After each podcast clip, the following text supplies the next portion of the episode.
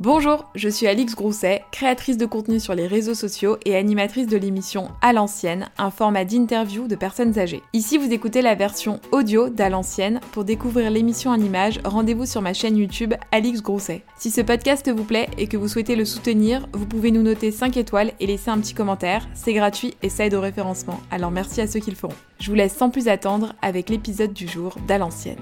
On m'appelait Dédé, on disait Dédé à la vocation.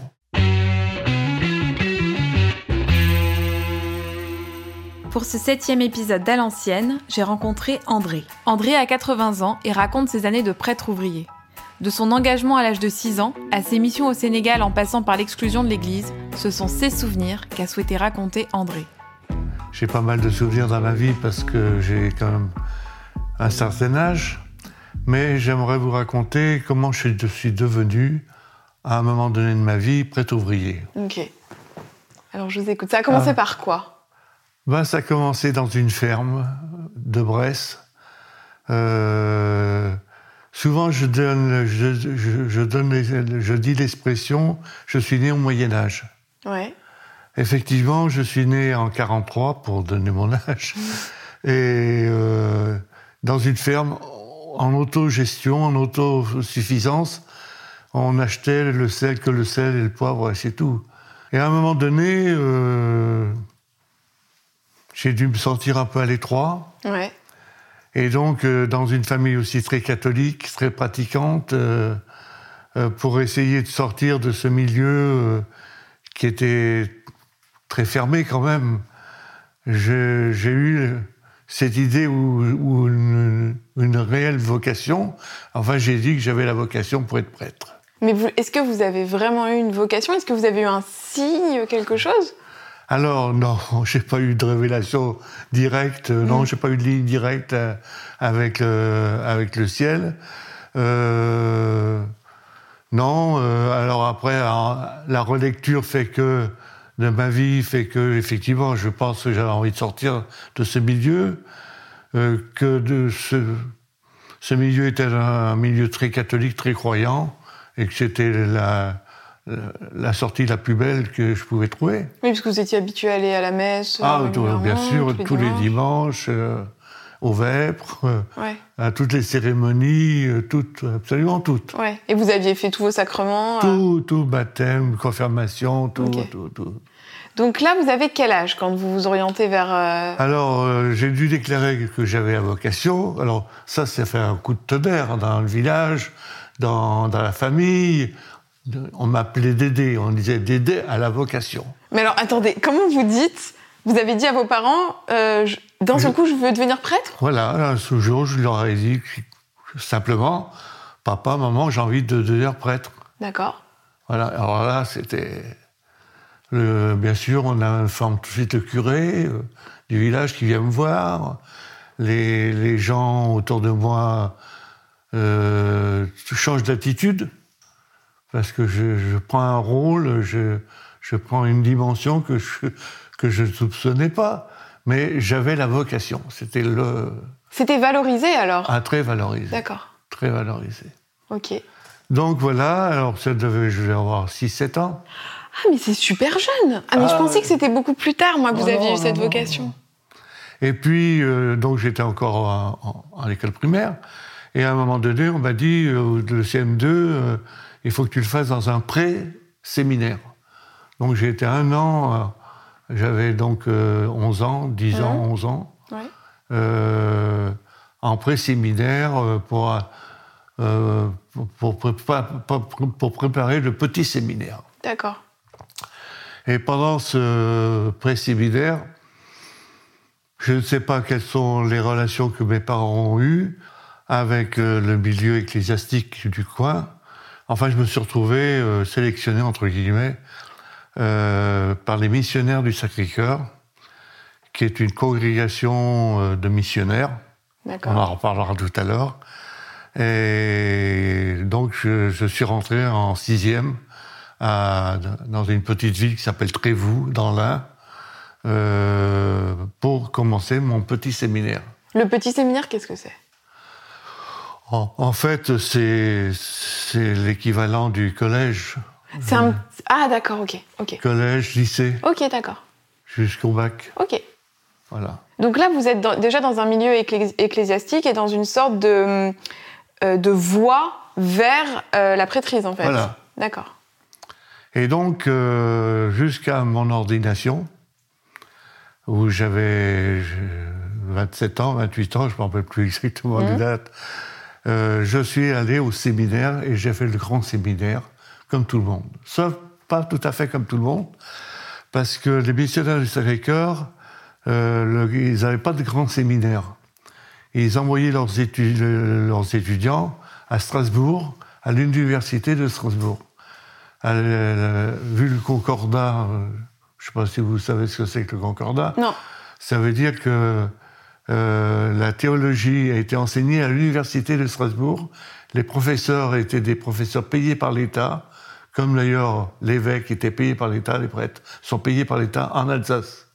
Ça, de- ça date de Napoléon. D'accord. J'ai fait mes sacs années de, de, de grands séminaires, en fait, d'études de théologie à l'université de Strasbourg. Et j'ai un diplôme de maîtrise de l'université de Strasbourg, un diplôme d'État. D'accord. Mais est-ce que quand vous faites ces études-là, vous devez euh, vivre comme un prêtre, c'est-à-dire euh, ne pas aussi ne pas avoir de femme, ne Ah pas bah oui, avoir bien d'enfants? sûr. Oui. Puis on avait, euh, on, avait un établissement à nous. On, allait à la fac tous les jours en vélo, on revenait. euh. Ah oui, mais vous étiez, vous viviez comme euh, dans un pensionnat presque. Ah, oui, tout à fait, comme euh, une CTU, j'allais Ok. dire, de, de futurs prêtres. Cité spécial prêtre. Voilà. D'accord. Et quand vous êtes ordonné, euh, qu'est-ce qui se passe? Où est-ce que vous allez? je d'abord, euh, alors, euh, pendant mes études à, à Strasbourg, il s'est passé deux choses. La première chose, c'est qu'au bout de, quand j'ai eu euh, euh, ma licence, au bout de trois ans, je suis parti en coopération au Sénégal. Ok. Pourquoi? Parce que les missionnaires du Sacré-Cœur avaient euh, une mission au Sénégal. Et puis que pas mal de copains étaient passés là-bas comme coopérants et que ça me plaisait bien d'aller dans ce milieu-là. Donc je suis parti deux ans au Sénégal comme coopérant et j'ai enseigné les maths, parce que je suis un peu matheux, euh, au Sénégal. La deuxième chose, c'est que j'étais très engagé dans une petite association d'étudiants où il y avait toutes les facs, médecine, droit, euh, psy, euh, théologie, théologie protestante, enfin bref, qui s'appelait La Montée et qui était engagée dans les bidonvilles de Strasbourg. À l'époque, il y avait énormément de bidonvilles autour de Strasbourg, euh, dans des baraquements qui ont été construits après la guerre pour ceux qui avaient euh, leur maison détruite. Et ces gens-là ont été relogés rapidement. Et ensuite, on y mis d'une population très défavorisée. Donc là, on est dans les années 60 à peu près. Dans les années 65, 6, ouais, je puisque en 68, Ouais. j'étais au Sénégal. Donc euh, voilà, ces deux événements m'ont m'ont transformé. C'est-à-dire, euh, quand je suis revenu du Sénégal, euh, je voulais aller jusqu'au bout de la prêtrise, mais je n'étais plus dans l'esprit d'être dans un moule, euh, prêtre, curé, dans une paroisse, etc. Et à cette époque, euh, j'avais l'intention de retourner au Sénégal. Il était hors de question que j'aille dans une paroisse en France.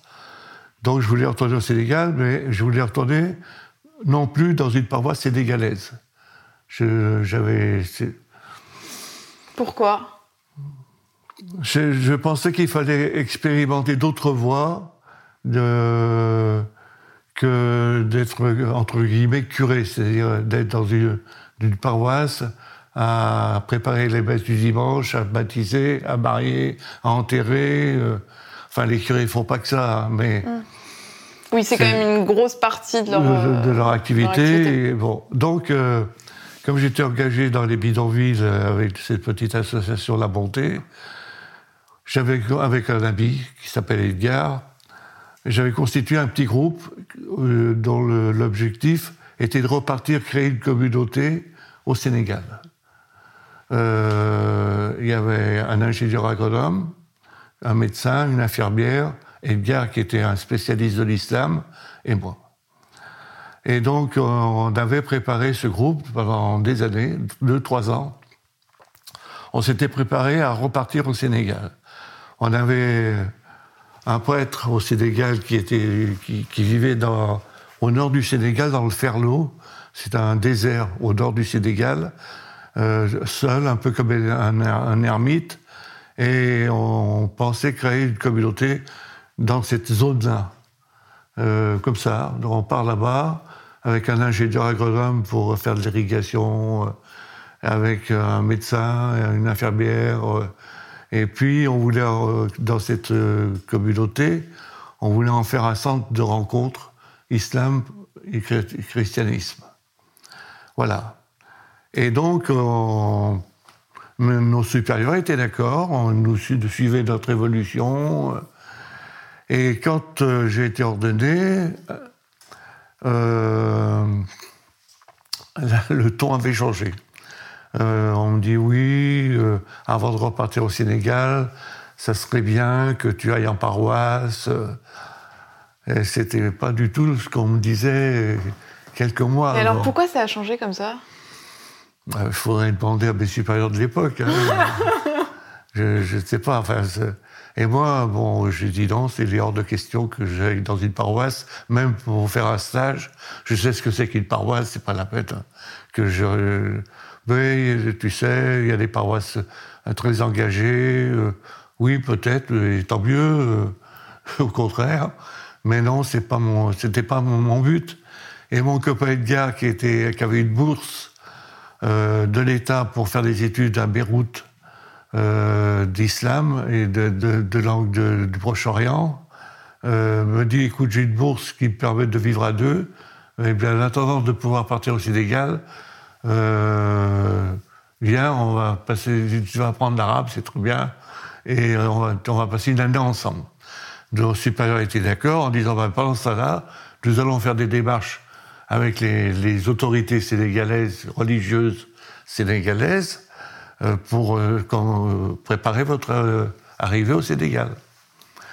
Alors c'était très très bien, tout se passait d'une manière parfaite. Et à Noël, on apprend, donc j'étais à Beyrouth avec Edgar, on apprend que l'évêque de Saint-Louis au Sénégal était d'accord pour nous accueillir. Donc super. C'est ouais. Vous auriez enchaîné Beyrouth et Sénégal. Alors Edgar prend un avion tout de suite, rentre en France, reconstitue le groupe en disant voilà, on a une autorisation, donc dans les 12 mois, 18 mois qui viennent, il faut qu'on soit prêt, on repart. Et en février, on apprend que cet évêque décède. La tuile. La tuile, parce que c'était un évêque qui s'appelait Monseigneur Notz, un évêque très imposant, très hors norme, et le cardinal de, Dakar, après, alors lui, il s'était imposé au cardinal. Il avait dit au cardinal de, qui s'appelait Doum, écoutez, moi je les prends, euh, c'est moi qui décide. Et le cardinal, euh, bien entendu, après son décès, a refusé complètement qu'on mène cette expérience. D'accord. Donc là, vous vous retrouvez au Liban et vous n'avez plus de et plan. On se retrouve à la case zéro. Ouais. Donc voilà, alors, euh, je finis mon année au Liban, un peu en catastrophe sous les balles et, le début de la, guerre civile libanaise. Euh, je rentre en France, mes supérieurs euh, me disent Bon, qu'est-ce qu'on va faire de toi? Ah Parce que vous, vous ne vouliez toujours pas retourner ah en bah, paroisse. Sais pas que je suis têtu, mais c'est comme ça, quoi. C'est à un moment donné, on fait des choix dans la vie. Euh, c'est pas parce que les événements sont contre qu'il faut changer ses, choix. on va jusqu'au bout.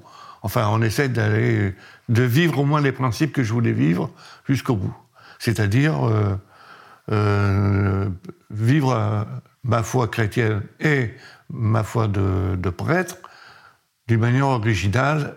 Bon, et à l'époque, je vous le disais tout à l'heure, c'était il y avait beaucoup de petites communautés qui se créaient, euh, et je, pensais euh, m'orienter dans ce mouvement-là, qui n'existe, je crois, plus tellement. Mais euh, j'avais des amis qui avaient créé à, Paris un groupe de prêt ouvriers. Je les appelle, et d'autant plus qu'à Beyrouth, euh, j'avais rencontré des gens qui étaient prêts à m'embaucher. Donc je les appelle, ils me disent oui, ben viens. Alors prêtre ouvrier, est-ce que vous pouvez rapidement expliquer ce que c'est? Alors, les prêtres ouvriers, c'est un mouvement qui est né euh, un peu avant la guerre, la, dernière guerre, et surtout pendant la dernière guerre, où il y a beaucoup de séminaristes qui sont partis comme STO. C'est-à-dire, ils étaient obligés d'aller travailler en Allemagne. Et quand ils sont revenus, euh, bah, ils avaient des copains ouvriers avec qui ils ont travaillé. Ils avaient pris goût aussi au travail. D'accord. Donc, euh, beaucoup se sont orientés. Euh, bon, je ne vais pas vous faire l'historique des prêtres ouvriers, mais enfin, jusqu'en. Ils ont, été, ils ont été permis, entre guillemets, d'exister par Rome jusqu'en 54. En 54, puis 12 a dit stop, ça suffit. Oui. Parce que ils étaient très engagés politiquement, syndicalement euh, socialement aussi, euh, syndicalement, etc. Et donc, euh, il y a eu des pressions, je pense. Enfin, Rome a dit on arrête. Et ils ont été interdits jusqu'à jusqu'à 10 ans, pendant 10 ans pratiquement. Et Paul VI a accepté de, de, de, de, permettre de nouveau l'expérience. Donc vous, ça vous permettait de travailler comme un ouvrier lambda tout en étant prêtre Alors moi, j'étais pas prêtre ouvrier, j'étais prêtre au travail, parce que j'étais éducateur euh, scolaire. Et après, j'étais directeur d'une petite association, enfin, directeur, j'étais tout seul. Au début, même si quand je suis parti dix ans après, on était 50 employés. Euh, donc, euh, j'étais prêt au travail. Et donc, euh, voilà, ça suffisait pour dire. Mais j'ai vécu avec des prêtres ouvriers. Mais alors là, vous devez quand même, encore une fois, respecter euh, le célibat des prêtres. Vous n'aviez pas le droit d'avoir de famille à ce moment-là encore. Oui, bien sûr. D'accord. Alors, on, on, logeait dans des, appartements, dans des immeubles du 18e arrondissement. La rue là-bas. La rue là-bas, c'est la chanson d'Edith Piaf, au coin de la rue là-bas. Euh, donc, euh, dans un taudis, des immeubles taudis, deux immeubles qui appartenaient au même propriétaire, mais des taudis. On logeait euh, comme tout le monde, on allait au travail comme tout le monde le matin, on rentrait le soir. et le dimanche, on célébrait la messe entre nous, à notre, manière à nous. et là, il y a des gens qui, venaient nous rejoindre. Des, des copains, des amis, des, des, gens qu'on rencontre au travail ou dans nos engagements. C'était sympathique. On recréait la, la, vie de communauté. D'accord. Et à quel moment alors ça a basculé Vous avez quitté euh, Ah alors, euh, d'abord, je, voudrais parler des prêtres ouvriers, euh, de mes collègues. Il y en avait un qui, qui travaillait euh, dans les égouts de Paris. Un travail de fou, un travail de, D'ailleurs, il, est toujours euh, dans le 18e. Un autre a travaillé dans l'usine des les, Caps de Lyon. C'est là aussi c'est de l'esclavage. C'était de l'esclavage.